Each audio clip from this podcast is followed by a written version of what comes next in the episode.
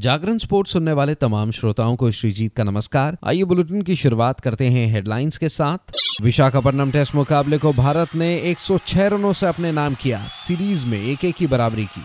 Under 19 विश्व cup के पहले सेमीफाइनल मुकाबले में आज भारत का सामना दक्षिण अफ्रीका से। ऑस्ट्रेलिया के मैथ्यू शॉट तीसरे वनडे से हुए बाहर। बे ओवल में न्यूजीलैंड और दक्षिण अफ्रीका के बीच जारी पहले टेस्ट मुकाबले के दूसरे दिन का खेल समाप्त होने तक दक्षिण अफ्रीका न्यूजीलैंड से चार सौ इकतीस रनों से पीछे। एफआईएच हॉकी प्रो लीग 2023-24 के लिए भुवनेश्वर पहुँची भारतीय पुरुष टीम।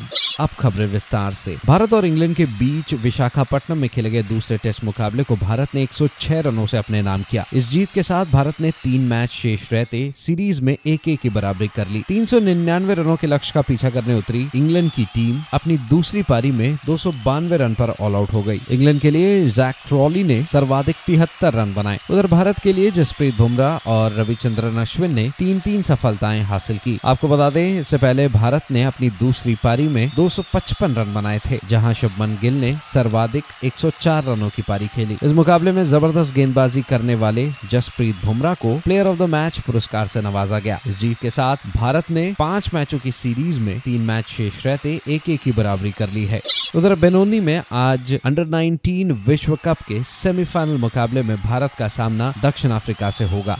आगे बढ़ते हैं। बेओवल में न्यूजीलैंड और दक्षिण अफ्रीका के बीच पहला टेस्ट मुकाबला खेला जा रहा है, जहाँ दूसरे दिन का खेल समाप्त होने तक दक्षिण अफ्रीका ने अपनी पहली पारी में चार विकेट के नुकसान पर 80 रन बना लिए थे। दक्षिण अफ्रीका के लिए डेविड बेरिंगम उनतीस रन बनाकर तो वहीं कीगन पीटरसन दो रन बनाकर क्रीज पर मौजूद थे। उधर न्यूजीलैंड के लिए काइल जेमिसन ने दो सफलताएँ हासिल की। आपको बता दें, इससे पहले न्यूजीलैंड ने पहले बल्लेबाजी करते हुए 511 रन बनाए थे, जहाँ रचिन रविंद्रा ने सर्वाधिक 240 रन बनाए तो वहीं केन विलियमसन 118 रन बनाकर आउट हुए। उधर दक्षिण अफ्रीका के लिए नील ब्रांड ने छह सफलताएँ हासिल की। अब कुल मिलाकर दक्षिण अफ्रीका 431 रनों से पीछे है, जबकि उनके छह विकेट अब भी सुरक्षित हैं। उधर ऑस्ट्रेलियाई बल्लेबाज मैथ्यू शॉट वेस्टइंडीज के खिलाफ तीसरे वनडे मैच से बाहर हो गए हैं। उनकी जगह तीसरे वनडे मैच के लिए ऑस्ट्रेलियाई टीम में क्वींसलैंड के बल्लेबाज बेन मैकडमॉट को शामिल किया गया है। वेस्टइंडीज टीम ऑस्ट्रेलिया दौरे पर है। तीन वनडे मैचों की सीरीज़ के सिडनी में खेले गए दूसरे मैच मैथ्यू शॉट को बल्लेबाजी के दौरान चोट लग गई थी। उनकी मांसपेशियों में खिंचाव आ गया था। उन्होंने इकतालीस रन बनाए थे, लेकिन इंजरी की वजह से फील्डिंग के लिए मैदान में नहीं उतरे। मैथ्यू के भी चोट की वजह से ऑस्ट्रेलियाई स्क्वाड से बाहर होने के बाद टीम में कोई अतिरिक्त बल्लेबाज नहीं बचा है। ट्रेविस हेड को मेलबर्न में खेले गए पहले वनडे के बाद उन्हें आराम दिया गया है।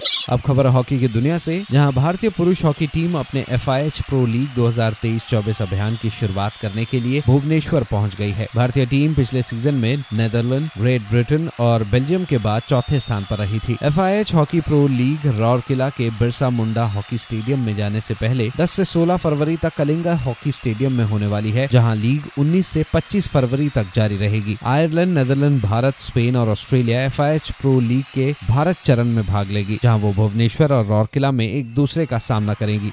तो फ़िलहाल इस अपडेट में इतना ही। खबरों का सिलसिला जारी रहेगा जागरण डॉट कॉम पर। और हाँ खेल जगत से जुड़ी तमाम बड़ी जानकारियों के लिए बने रहिए सिर्फ़ और सिर्फ़ जागरण डॉट कॉम पर। नमस्कार।